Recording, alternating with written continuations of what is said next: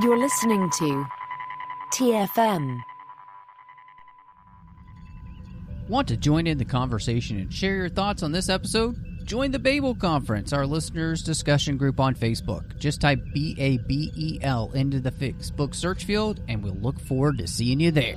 Hey everyone, I'm Rod Roddenberry, and you're listening to Trek FM.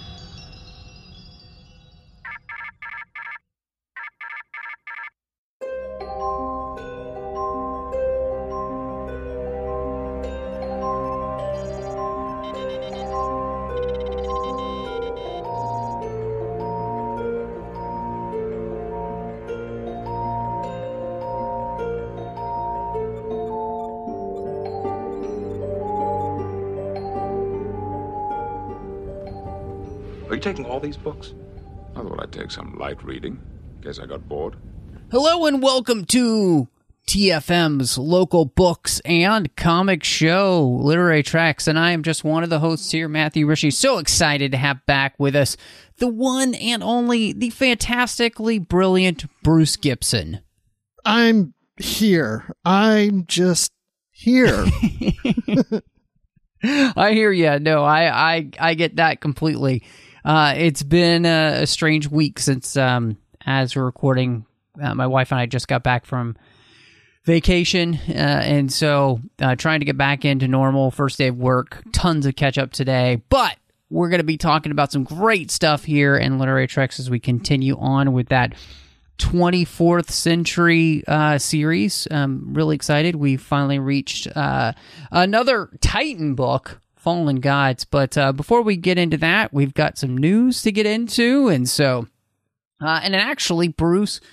Uh, before we do that, want to just say uh, thank you for listening to Literary Treks, and you know don't forget to follow us wherever you get your podcasts. You know we're on every single platform out there, and of course, if you're on Apple Podcasts, we'd love to have a review. It's been a really long time since Literary Treks has had a new review. We'd appreciate that. Uh, it helps people find the show, of course. And uh, make sure you're following us on Twitter at TrekFM or on Facebook at facebook.com slash TrekFM. Members only discussion group called the Babel Conference on Facebook. You can join and talk to listeners from all over the world uh, about what's going on in here in the network, especially as we've got some great things coming up. We're revamping some stuff. We've got some surprises coming out for everyone soon. So I hope you'll um, be checking that out course, you could uh, send us an email if you'd like at trek.fm slash contact.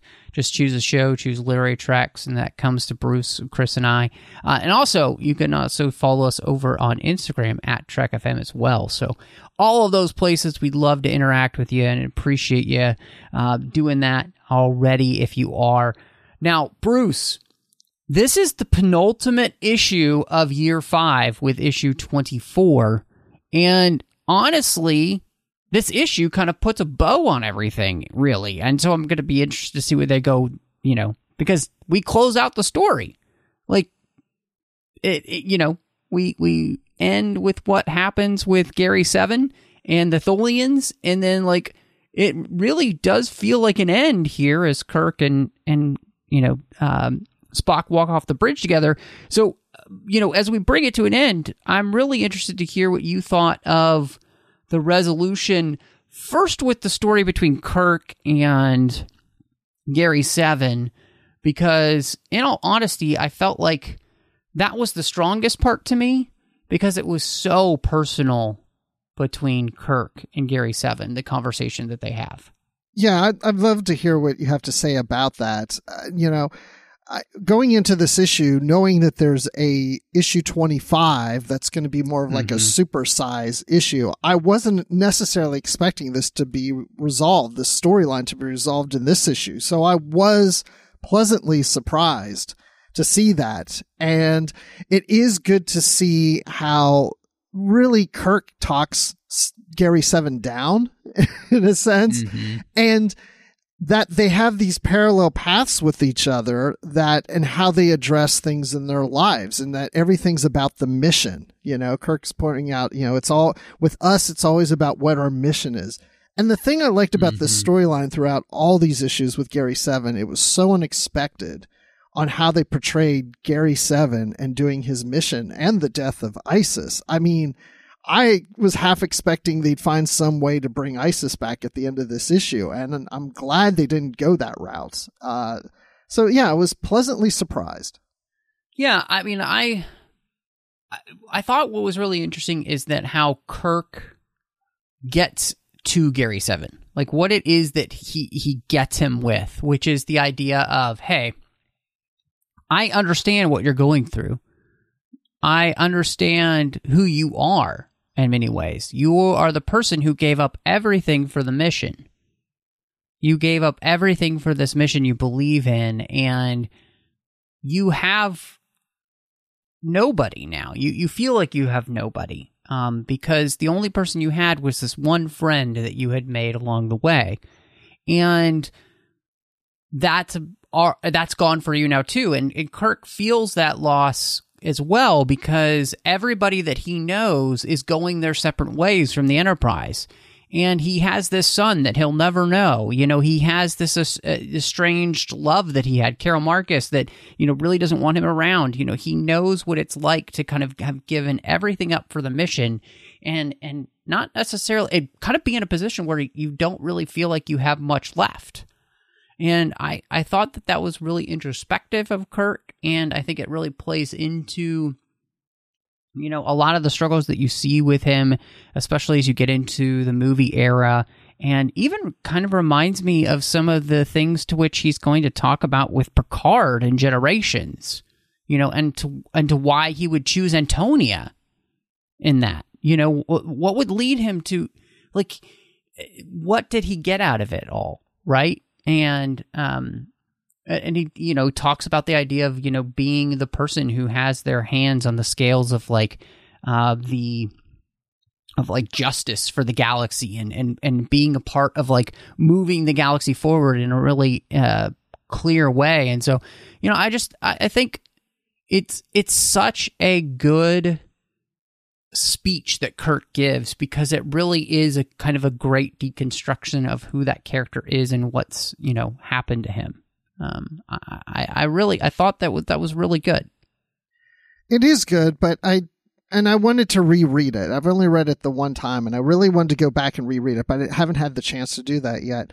But Gary's focus has been on stopping Kirk, even killing Kirk, to prevent all this destruction that could come to the universe because of Kirk's actions. Mm-hmm. And it all is this domino effect to all these other things are to come. So I get Kirk's speech, but to me, was that enough to prevent Gary from doing what he was doing to stop his mission? You know, I, I think it's interesting because it's a it is a good question. You know, is it enough? And I think I don't know. I don't really know if I have an answer to you uh, and for you on that. Um, the only thing I can think is there's a line where Kirk says, and I'm looking through the issue now, says, We'll face the future together. As if the future, in a lot of cases, has been written, but going forward in what would be Kirk's future, set, Gary Seven could be there with him. Like they'll do it together. And mm-hmm. I, I don't know. I, I'm just struggling to put that all together as to mm-hmm. why that would bring Gary Seven down to say, I'm done. Yeah, I mean, I think possibly what brings him down is that he feels understood, like he doesn't feel alone in the galaxy, like he feels like somebody gets him. And I think that kind of plays in with the same conversation that Spock and Kirk have on the bridge as they're, you know, wrapping up on the Enterprise and leaving. And that they are two people, you know, who do understand each other. You know, uh, you even get hinted at that Spock realizes Kirk's not going to be riding a desk forever, you know, because that's not him and um, Kirk trying to make the best of the situation, like you know, talking about um, how uh, it's not going to be that bad and all that kind of stuff. But you, I really got uh, kind of reading between the lines with what Spock was saying. Is I got the feeling like, you know, he he understands his friend better than maybe his friend understands himself at this moment, and maybe that is why Gary Seven is able to let go is because somebody does get where he's coming from. You know, maybe even more so than ISIS, right? You know, he he gets somebody who's like Kirk sees through him, and like uh, maybe that's enough. Um, but I, I do understand what you're saying. It almost feels like maybe there needed to be more there too. Um, I like it a lot. I think it's a really it's a really great Kirk speech. Yeah. Um, and and mainly because of what it allows us to be introspective about Kirk. Um, but I also I do think you have a really great point of is that really enough for Gary Seven who has been so sold out to what he's doing um all this whole time. And and I mean maybe maybe it also comes down to that Gary no longer wants to be a pawn in somebody else's game, which Kirk kind of points to as well, you know, and pokes at the whole idea of of like um, trying to be the the captain of your own ship, you know, and maybe he's just tired of being Aegis's pawn. Yeah, I mean that that yeah, that's a good point. Um I do wonder though, did Kirk also in a way where okay, so let's talk about Gary Seven real quick. So when we Sure. see Gary Seven in you know TOS and some other things, Gary Seven is I don't feel like he's trying to rewrite history. I feel Mhm. like he's trying to prevent the destruction of the human race or prevent the destruction from of any other Mhm. race. In this case, he's going back and trying to fix a timeline. And I've never really got Mhm. the sense that he's the type of person that's going to go back and keep changing the timeline and hope that it works out in the end.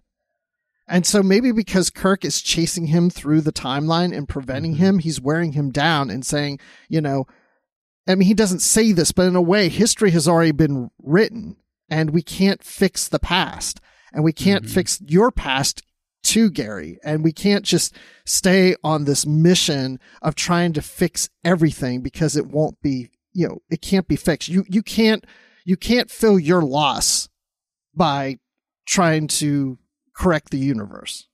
Yeah, no, I, I think that's that's absolutely right. I, I think, and and what was fascinating, and it ties into what we see with Spock and the Tholians, is that this whole plan is actually going to be something that backfires, right? Because Spock has seen the end, Right. and I think that's that's the thing is that Gary's plan is not going to bring about what he thinks it's going to bring about.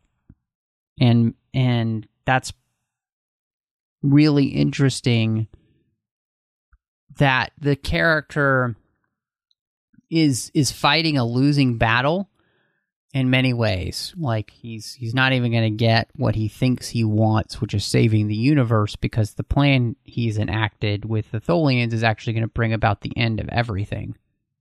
And that's definitely not what he wants. And that's not going to make him feel fulfilled or happy because he'll be dead. you know, like I think I think that's really interesting. So yeah, I it it's a it's a really interesting issue and it almost makes me feel as though I I think the last two issues would have been better served almost to have the entire issue be about the resolution between Kirk and Gary Seven, an entire issue, and then the uh, the other issue be an entire resolution between Spock and the group with the Tholians, and then what plays out uh, in the uh, the you know the Federation president battle, because I feel like the Gary Seven part with Kirk just needed more page time, so you could really talk through all these issues. Well, I know we're getting one more issue, but like I said, it seems to be a, more of a standalone from this Mhm. storyline, and Yep. it's almost like we maybe we just needed just that one more issue to play out this storyline. Again, I'm, I'm as we're talking, I'm going back and rereading some things, but I do see Gary freaking out saying, You can't see past your own ambition. Everything can die as long as you keep that forsaken chair. I have nothing left. Don't you understand? I have nothing, nothing. What does Kirk being in that chair have to do with Gary? So all of a sudden, I think that's where it becomes personal. Like Gary's not motivated necessarily by doing the right thing of, you know, what he's going to do is create, is to fix the universe. He doesn't know that he's just taking his revenge out on Kirk. And I think that Right, is right. that speech is like just bringing him down to realize you're not doing this for the mission. You're doing Mm-hmm. this for yourself. Yeah, yeah. I think I think you just hit on something right there that really uh, is key to it. Is that Kirk points out the the selfish motivation to Gary Seven, and and that's what kind of finally maybe breaks him is that he's not even doing he's not even fighting for the mission to which he said he's been a part of and fought for all this time. It has become about revenge, and you know I, I- think what makes this really interesting is that it is kind of a parallel then to Khan. And I was thinking Khan would not be able to be talked out, but Gary Seven was, right? Right. So who is the superior intellect now? Right. It's the wrath of Gary.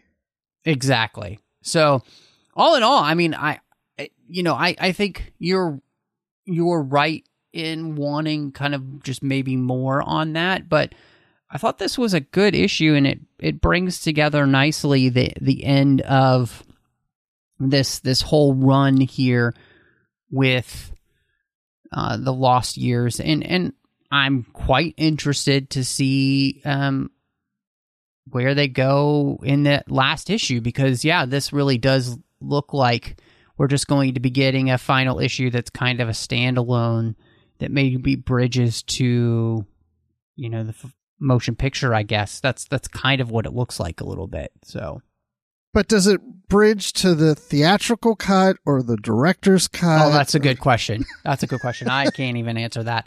Uh, i i still don't even have my 4k new set yet because amazon's back order i guess or whatever. I'm yeah, it's a whole other story but no i i don't know. I i, I think um it, it it's interesting because yes we bring this to a close. And so we've got one issue left and i'm really going to be you know i am wondering what, what they're going to do um, but this was i think this was a good issue and i think one of the things i have noticed though is that many times i find i like comics and i always have but sometimes i i feel as though some of the stories they're trying to tell or are so ambitious that I need more time with the stories. And so um, I appreciate their ambition, but a story like this, uh, especially, I just felt like I needed more time. I the problem I feel I have with comics is I, I feel like I read them too fast. I don't Mhm. stay on them long enough. That's why I was saying it, it would be good if I could read this issue one more time because you know it, it it's a fast read. You know it's a quick Right. read, and and I need to sometimes just stop Mhm. and take it in panel by panel a little more than just reading through it and like 15 20 minutes later whatever it takes you know i'm done because it just seems to go by so Yeah. quick but what i would love to do now that this series is ending is go back and of course it would take me a long time to Right, read them all right. unless i do read them fairly quickly but go through the whole series again knowing where this is going Yeah, no, I, I think that would be something that would be really interesting to see how it all plays together. It's almost like when you watch a television show, you know, and you kind of want to go back and binge it basically yes so that you can kind of pick up on all the things you might not have missed. So absolutely, I, I'm right there with you. So, well, really fun to to you know get a chance to almost close out year five, but I don't know about you, Bruce, but maybe we should go catch some fallen gods.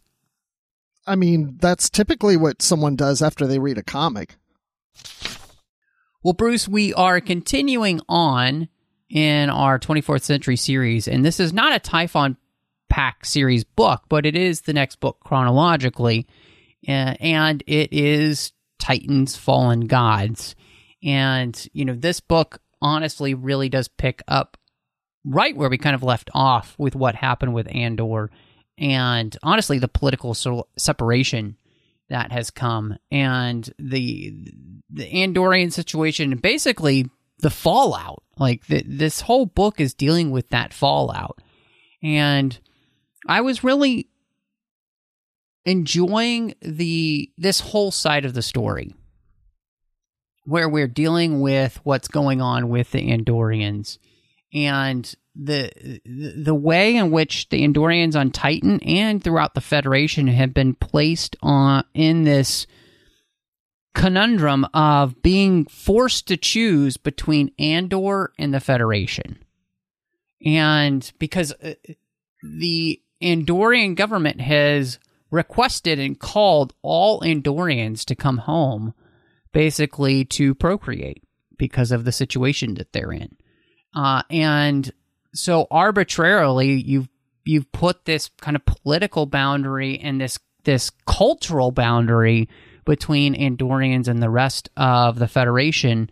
Uh, and it's not necessarily the most helpful thing for the Andorians and or the Federation. And and so I really liked this whole part of the story. In fact, it was probably my favorite part of the story. Mm, that's interesting. I would say that it is probably my favorite part of the story too. I find the Andorians to be very interesting as a species and as a community, government, so on and so forth.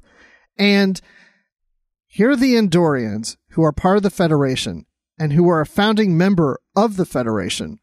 And they've been a this member for two centuries. And now that they leave the Federation, they want all the Andorians to come home, like you said, for the reasons said. But what I really enjoyed about this is not all the Andorians want to go home, especially the ones that are part of the crew of the Titan. And Riker gives them the option. He says, you know, you you tell me what you want.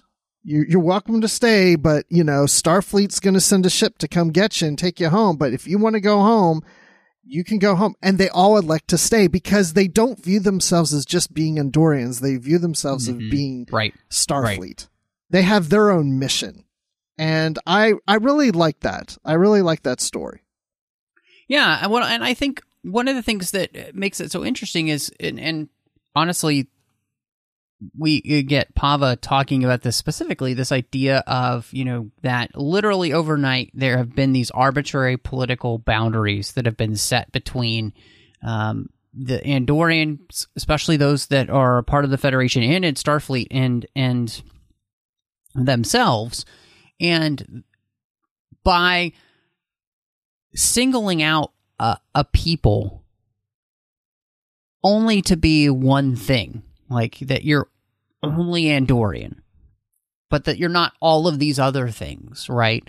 And and so I, I thought it was fascinating to see this political separation happen, and it was so timely that we would only see people as one thing, that we would make one thing about them the overarching thing about them. It's the it's the thing that gives them complete definition, as if they're not a holistic person, that they're only Andorians, that they aren't, you know, also engineers or uh, parents or you know uh, all of these other things that they would be in their lives.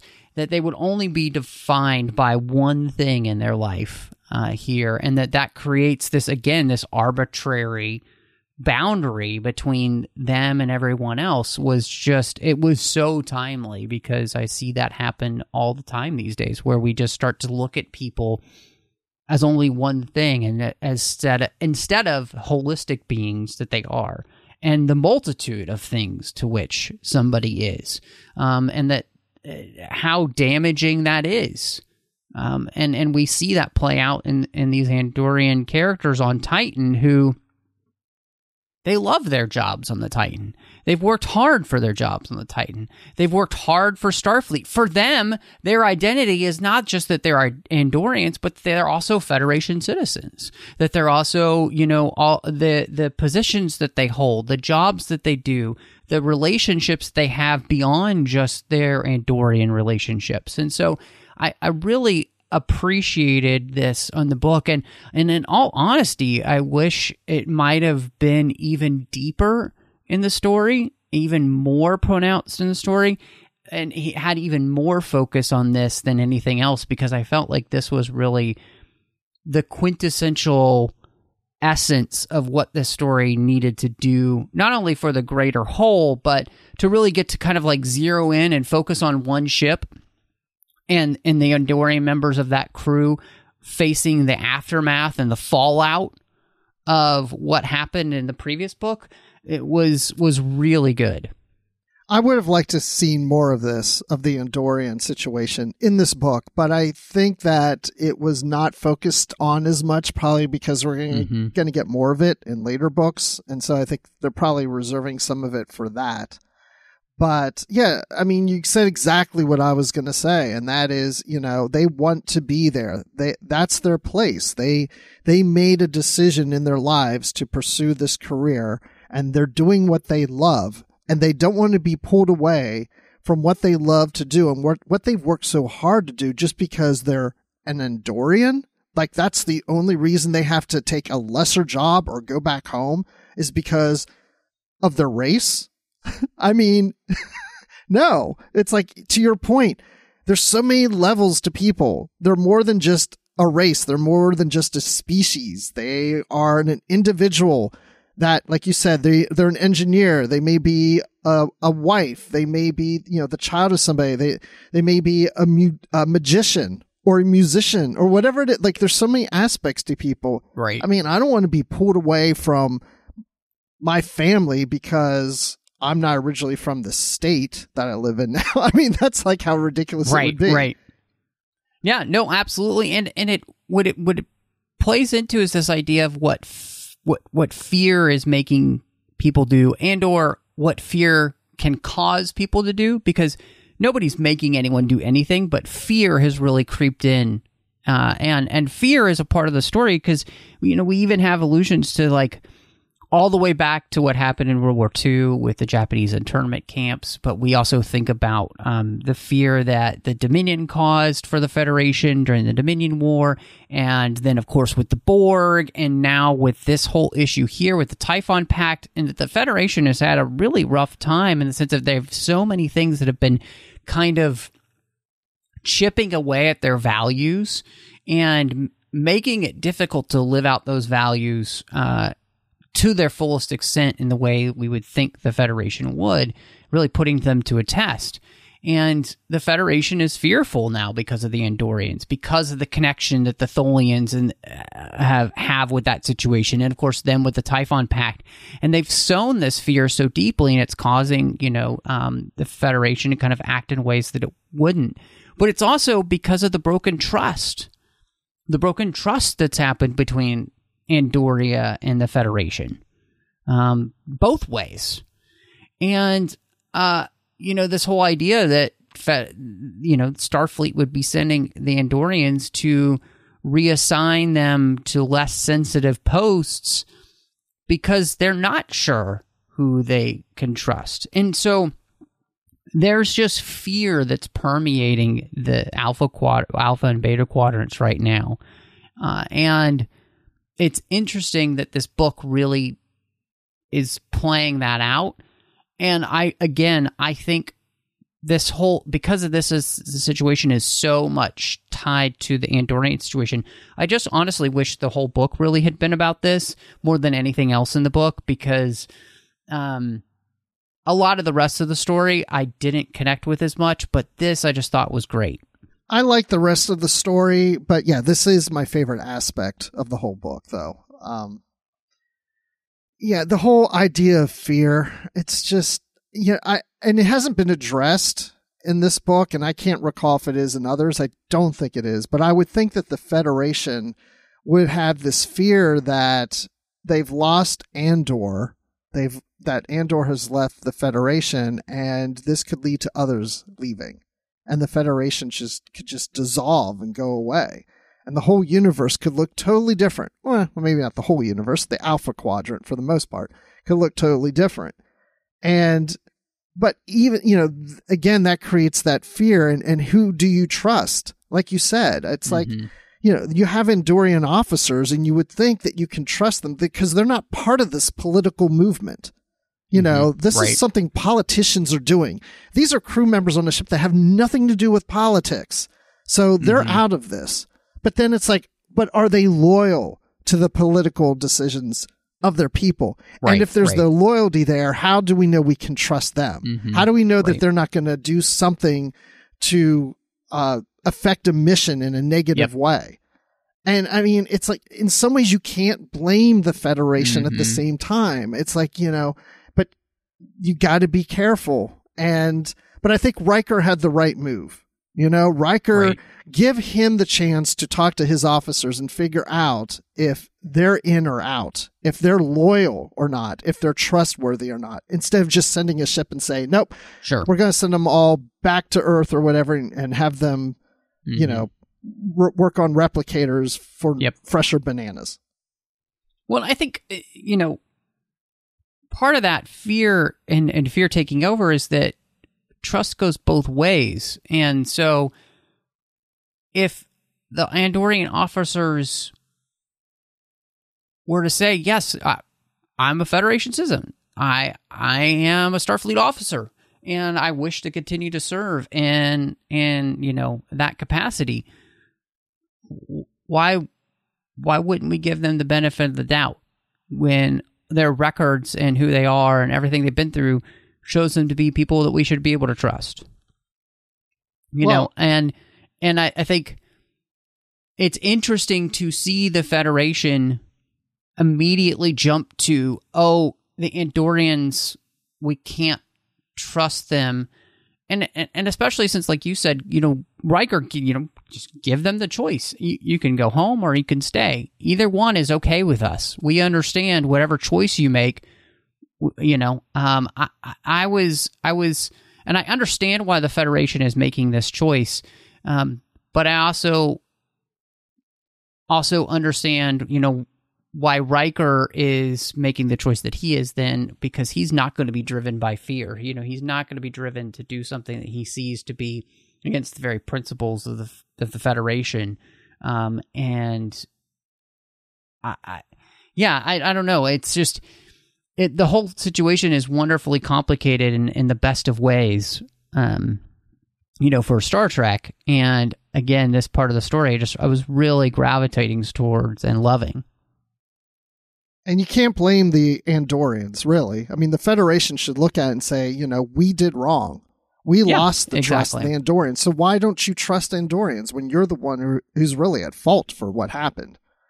That's what I don't really understand. But to your point, you know, that's there's a great people. point, Bruce. You know? wow, that's yeah, absolutely. The Federation, you kind of brought this on yourself. Why are you the ones who are mistrusting the Andorians, especially when they have every reason to be the ones mistrusting you? And maybe that's the whole reason. They're like, well, I don't know if those Andorian officers can trust us. And if they can't trust us, Mm-hmm. we can't trust yes. them. So it's this whole game of like who trusts who, and instead of erring on the side of trust, we're going to err on the side of mistrust. Right. immediately, like without any provocation to do so. Right? You know, it, it's not as though the Andorian officers have given uh, any reason for for them to not be mistrusted, especially since they are just being given the choice to leave if they so choose. So, uh, yeah, I'm I'm right there with you. Obviously, it's it's interesting to watch, and I think that's the whole point here is is to be able to play out you know things not going perfectly um, and that's the whole point of star trek is to really help us kind of work through issues uh, through these mediums and so Isn't that the whole point of this book? yeah The whole Yeah. theme of it is mistrust. I mean, as we go Mhm. through the rest of this, we're we're going to bring that up several times. yeah 100% well and we get to uh, the planet here Ta'ith, and we have the the preservationists and the deconstructors, and, and honestly, kind of Ryan, I'm rereading the first Foundation series book, uh, and it reminded me much of that because this is a planet to which uh, is connected to the Brahma Shiva that we met uh, in the previous book with Titan and Seize the Fire, and those people who built that um, they had a uh, they had an impact on this planet by creating the technology to to save it from the supernova that had happened uh, on the sun in this system, and it's it's been there for so long that the people have kind of forgotten uh, the past. They have forgotten the the science that led them there, and they see the science now as magic, and that magic has led to this religion. And there's this whole back and forth between the two characters, and I'm really wondering how you felt about this part of the story. it was not my favorite part of the story. It wasn't that I didn't like it. Uh, I I somewhat enjoyed aspects of it because of these two sides where one seems to be more of the progressives that you know maybe that's not the right word but one it's we're back to that trust and mistrust you know mm-hmm. one trusts the technology or Right. these fallen gods or whatever to keep their planet in order and the others don't. They don't have the trust and they want to take it over and stop it and tear it down I mean, some ways, the parallels kind of remind me of, you know, people who talking about climate change or anything else, you know, that is going on in our current environment today of, you know, those who believe we should do this to protect the planet and those who feel like, well, we don't have to do anything or whatever it is. So, I mean, the fact that they are not a warp capable society, I kind of enjoyed that, that they're kind of like, I don't know. They're just they're just different. I, I can't. They had stocks and stuff like that or whatever. Well, right. And it's interesting because they are a society to which uh, is come from a society that had technology comparable with warp type technology. right. And yet they've they've completely kind of abandoned it um because they've they've forgotten it basically. Um and I, I- think you're right in calling out the idea that like this is this is trying to play with the whole ideas of of you know those that might kind of be against ideas for tradition or you know um, see them as some sort of um, heresy um, you know theologically um, I, I think the thing that I really struggled with which is it's not a terrible idea but I honestly found it kind of offensive because it's so so cheapened. Like there's no nuance to any of these these sides. Um it's very just kind of black and white for for this. And and in all honesty, it really had nothing to do with the story I was like just it doesn't say it doesn't do anything for the story so not it feels only more is like it a, it's a setup. Mhm. It just Yeah. sets up the story. yep and there's uh, uh, so there's really because there's no nuance to it and because it really doesn't feel um important really to the story in and of itself I, it just really bothered me like uh, um i i would much rather see more nuance in these type of stories. And that's where i think like deep space nine when it dealt with these type of issues did so well you know because you would deal with the bajorans and someone like kira with a lot of nuance when it came to like people of faith. Um and this just felt like uh, a reversion to a more TOS kind of version. Like there's clearly one side that's right, there's clearly one side that's wrong, and it just makes the people who are on the quote unquote the wrong side look completely stupid. Um, and I, I don't like that. I, I I want more nuance, especially from this type of Star Trek. I think by this point we'd already seen it done really well, and again, like in a Deep Space Nine, and so and I, it was this book just as a, a reading standpoint, it's really confusing because one, you have all the Andorian names, which can you stop just writing the full Andorian names and call them their short name? It's like write it once and then call them their short name because reading those names over and over again gets really confusing. So writers don't do that anymore. Um, and I guess it doesn't even matter because the lit verse is about to go kaput anyway. So, but two, uh, the same thing happened with this planet, Ta'ith, because we kept having these, like, they made up pronouns for them because you could tell they're a species that's probably more of an insectoid type species. And so they, they don't have, you know, the same type of, um, of course, male, female, which I get all that. It, I think it's interesting to like play with those type of species, but it's just more confusing when you're reading it than helpful. So that was something that really bothered me about this part of the story as well. Not that the creativity, which is very creative, and I think it's really interesting. Obviously, Enterprise let us let us really explore, you know, different societies, you know, like the insectoids and those kind of things, which I think is really cool. But it, it for reading purposes, it just made it confusing. I can see some of that. It it didn't bother me as much as it bothered you. Um, only because, like you said, it it didn't really really wasn't that important to the story. As I said Mhm. earlier, it does Yeah. feel like it was more of like a setup to the situation to play out the story that really involves more of 116 and Tuvok and White Blue, which we're going to get into later. I feel like it sets up that storyline, which Yep, I would yep. say is probably more of the A storyline and the Andorian Oh, yeah, situation is the B.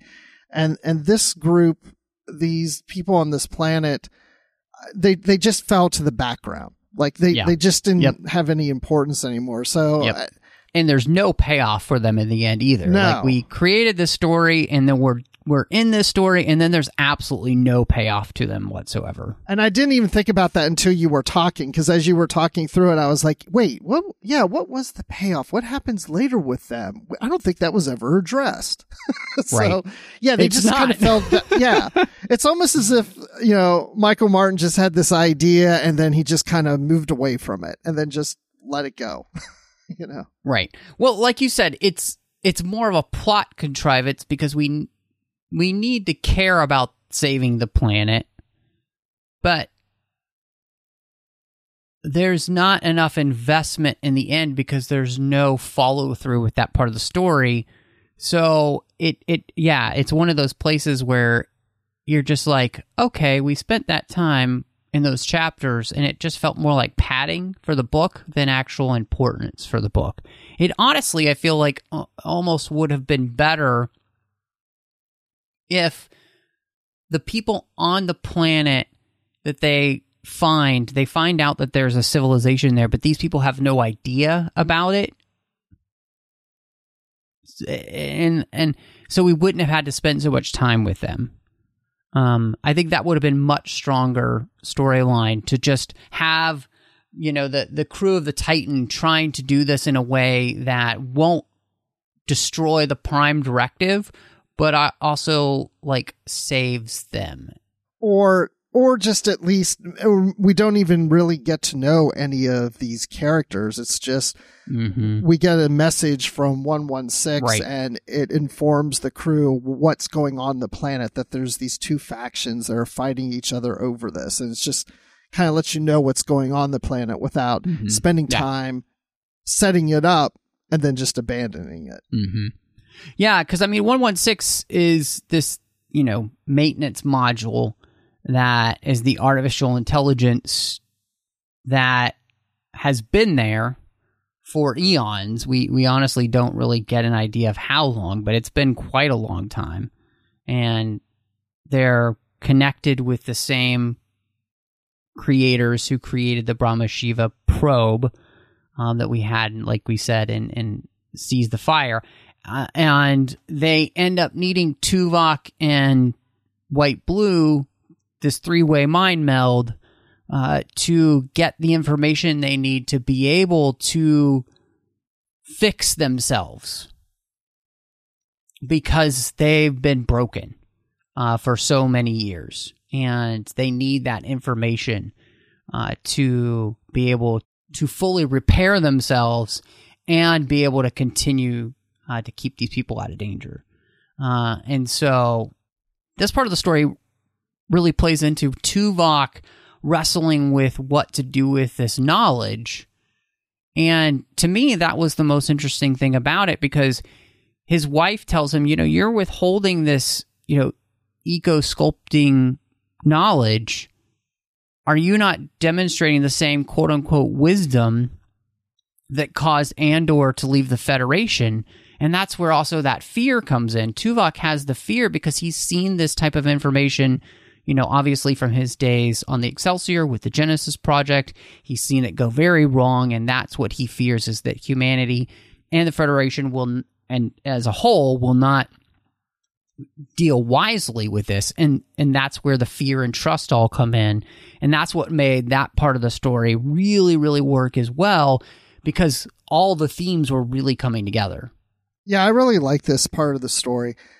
I, I love the fact that Tuvok is struggling with do I divulge this information? Do I tell eh, the Federation what I know or do I not? And he pretends that he doesn't have it. And only his wife sees through that, that he still carries that information, that he has retained it. And White Blue is deactivated. White Blue, they're trying to get through to White Blue and can't and hoping to also gather that information. But to Tuvok's point, you know, this could be very instrumental in helping to revive these planets that were devastated by the Borg. But at the same time, this could be used as a weapon. Of course, we're going back to the Genesis device, you know, and how that was the same type of situation. This could revive planets or it could be used as a weapon. And he doesn't know if he should even I don't think he even wants this information anymore because he doesn't know what he really should do with it. I mean, in some ways, it it kind of becomes a cop out when we get to the end that the information is then removed from him, and so now he doesn't have to worry about it. In some ways, I'd like to see him always like carry this for a while and and deal with this a little more. But it, it did make the story interesting to see him struggle with that fear and also he's doing the same things that the Federation did the Andorians, Mhm. right? Right. It's like it's always t- to protect, but then also Right. harms. You Right. know? I thought it was great because you mentioned you didn't like that it felt like a cop out that's taken away, but it also kind of felt like they had taken away a big easy button from being able to just reset the universe. You know, they can't bring all the people back, but they could restore the planets that the Borg had destroyed.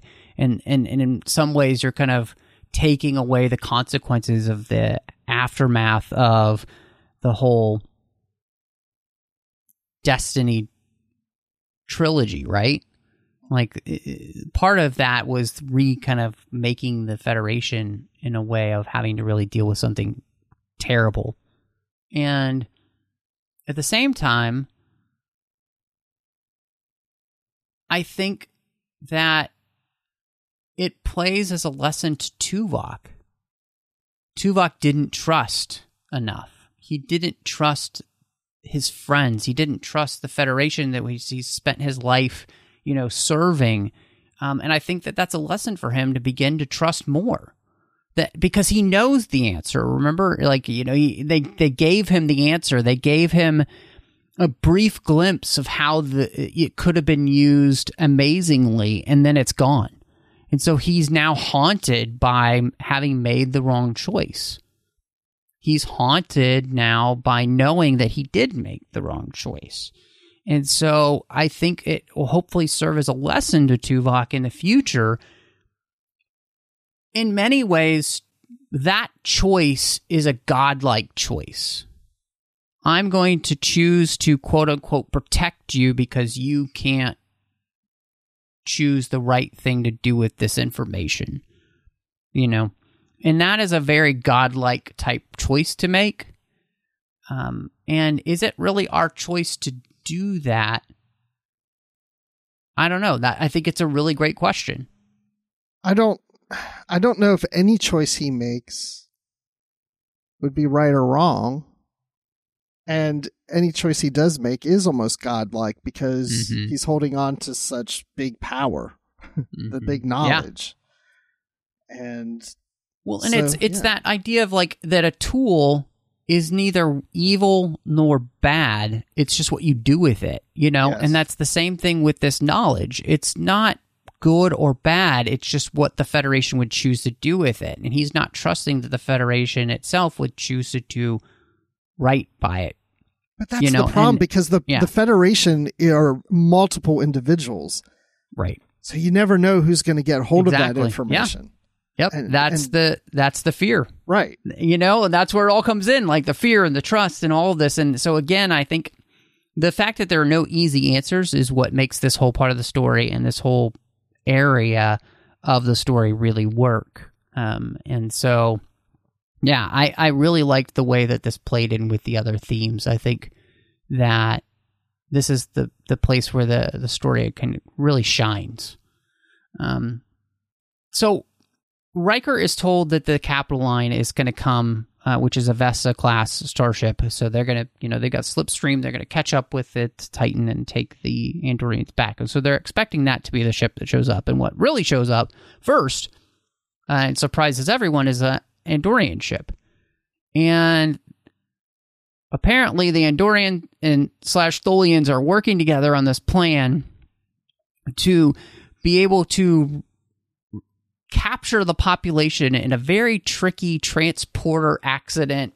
Let's make copies of people so we can solve the problem. And at the same time, we get the sense that the Tholians have a way of being able to maybe control the Andorians or make them make these Andorians that would be made as copies more amenable to staying even if they didn't want to in the first place. So, what did you think of all of this? I think this this is I, I uh, gosh, I don't even know. I don't think this was as compelling as the other storylines that we were just talking about, but I also found it to be a bit fun. In a sense it's a little silly. And I, like I don't really understand why the Tholians are doing this. Why the Tholians would want to help the Andorians in this way. Why they would want to duplicate Andorians. Is it because they feel like maybe they can manipulate the duplicates better and then gain more power with using duplicates to help move the Andorans in the direction they want them to move in? And now it just as you were talking through that makes me wonder if all these members of this ship are actually all duplicates. Mm-hmm. And because we know that the crew that they were bringing over from the Titan, they made duplicates of, which by the way, as I was reading it, there were some things that were confusing where I was like, wait, I thought this person left the ship. Why are they still there? Wait, what's going on? I was like, am I confused or something going on? I was like, I better keep reading. And then I love to find out, oh, they were duplicating the crew members. Okay, now this makes sense.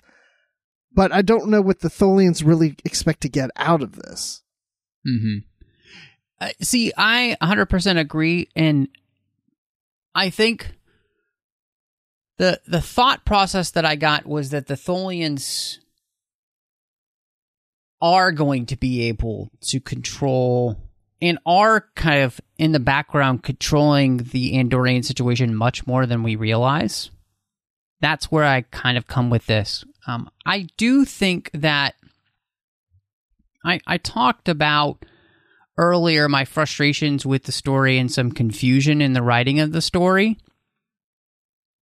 Uh, this was another area of the story that I didn't think was very well written, and like you said, kind of there was some confusion in what's going on, and it's a little bit more clear, I guess, maybe by the end, but it was still more confusing than it needed to be in the way that it was written, and so I didn't love it, and I didn't feel like there was an I guess if I, can't remember how this is picked up in the rest of the you know the series of books, so I'm not going to judge it too harshly because it does feel like set up for more stories, but it with everything that was going on here, it was another part of the book where I just felt like unfulfilled when I even got the answer as to what happened.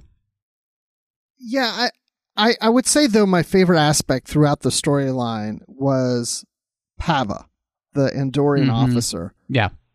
I enjoyed her character, but to your point, there was things that were confusing because she's on the ship, then she leaves the ship, but then she's still on the ship, and there's others on the ship, even though they can only bring one Andorian at a time. And I was like, well, why is Riker allowing there to be more than one Andorian on the ship if he said he was only going to so one at a time, one returns, and then he sends another? And so, yeah, there was a bit of confusion, and I kept thinking, am I missing something? And I'm Right, getting yep. something wrong.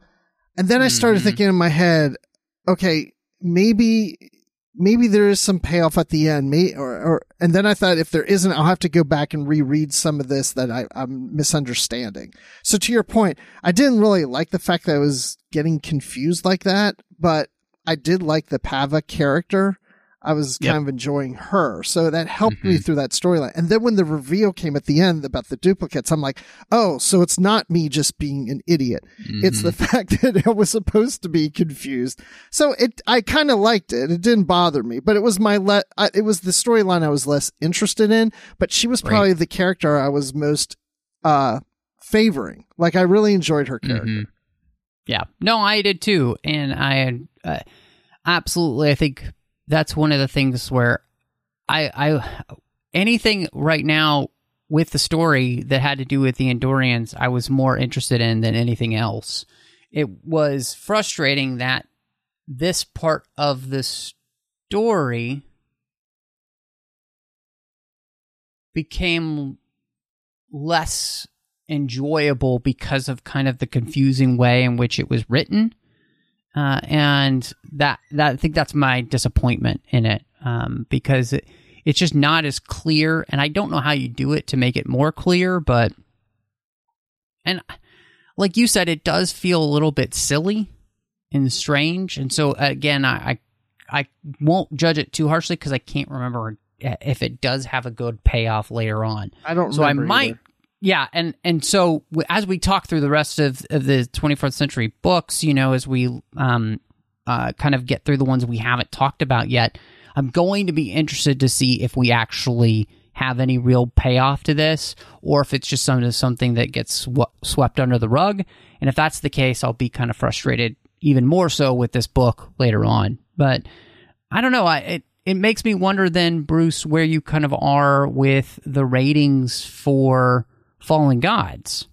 I am so glad we read this book because when I went to get it off my shelf, it wasn't there. And then I went to pull my ebook version and it wasn't there. And then I realized that I've never read this book and I thought I had. I thought I've read every Titan book and I realized I somehow skipped this one and I never read it. And I'm glad now, now I can say I know I've read all the rest. But yeah, so um this book as to your point, I like the Andorian storyline, would have liked more of it, but I think we're going to get more of it when we get into the other books. I did enjoy the uh, 116 character and the whole relationship with Tuvok and, and White Blue. I mean, there isn't a whole lot of White Blue because White Blue is kind of out of it, but um, is is deactivated. But the Tuvok storyline was very interesting to me, and what he has to decide what he's going to do with that information. And it's that information that attracted 116 to reach out to him and do this mind meld with him and White Blue. That knowledge. And to your point, you know, fear and mistrust is woven throughout this whole novel.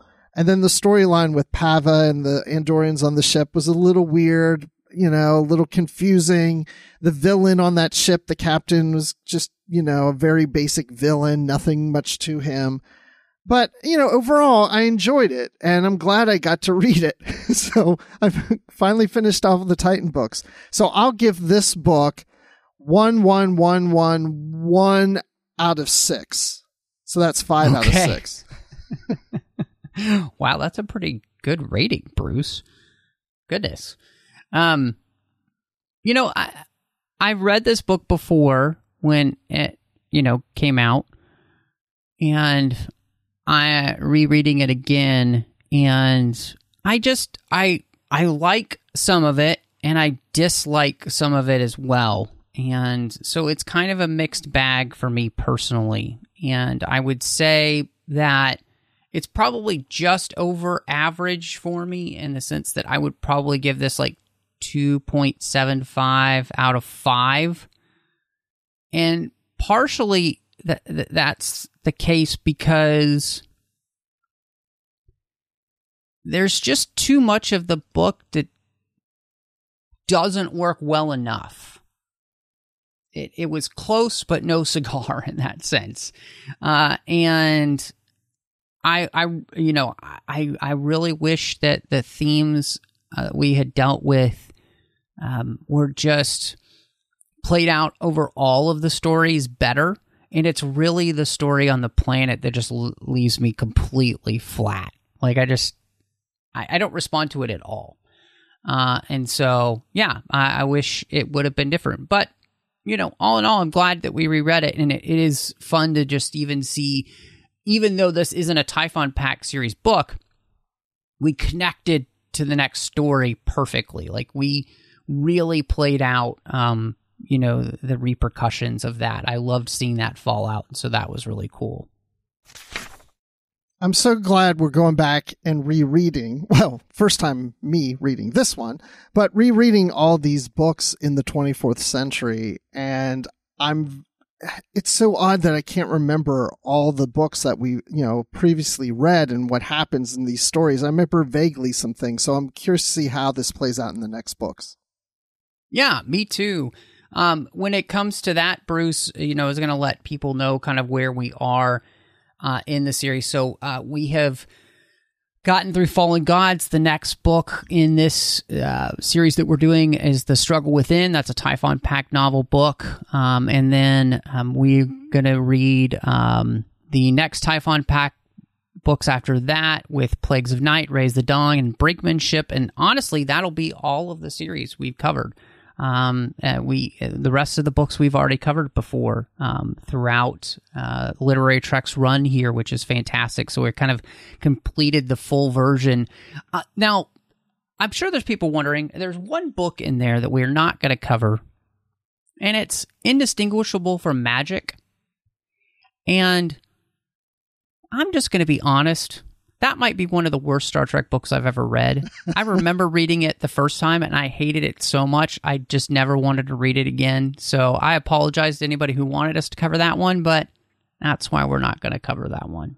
You know, I I don't remember all the details of that one, but I remember thinking it was a little odd. And when I saw that we were coming up on it, I was like, I wonder if I'll like it better if I reread it. But I'm not that anxious to reread it, so I'm I'm Yeah. good with that. Maybe maybe one day when we've run out of other things to cover, that's what we'll cover. But um, Bruce, uh, again, uh, you know, it's always fun when we're doing this. Like you said, I'm enjoying rereading this part of the series, and, and it's really kind of fun to be- here because you know we're right uh, next to Coda. Coda is about to begin, and so it's it's not a bad place to be uh, in this series of books. But when you're not here on Literary Treks, where else can people find you? Well, I'm also on Positively Trek with Dan Gunther, who, of course, used to be part of the show. And uh, we talk everything Star Trek from episodes to movies to comics to books to news. I don't, you name it. We'll, we'll talk about it. And uh, also on Star Wars Report, we're wrapping up the final year of Star Wars Report, which I guess it will be May when we do the last episode. I don't know when we're recording episodes. I just get a text from Riley, and all of a sudden I'm on the show, and I, I don't know what's going on. Anyway, uh, then you can find me on Twitter at Admiral underscore Rex. And of course, uh, you could find me here on the network uh, doing the 602 Club, which is our general geek show, talking about all the fandoms outside of Star Trek that we love. There's so much to talk there. Uh, and of course, we've got Snyder Cuts in that feed as well. And then as we're recording this, we'll have soon coming out in October Assembling Avengers, where John Mills and I are going to walk through and kind of evaluate the MCU from start to finish. You can also uh, find me doing The Orb with Chris Jones, talking about Star Trek Deep Space Nine. We've got a surprise coming up for you soon as well, so look out for that starting here at the end of September. And you can also find me over on the Nerd Party Network uh, doing two shows. One is Owl Post with Drea Kaufman, where we talked through every single chapter of the Harry Potter series, one chapter at a time. And then you could find me doing aggressive negotiations with the aforementioned John Mills as we talk about Star Wars each and every week. But want to thank you so much for joining us. And until next time, live long. And read on. What you call that light reading? To each his own, number one.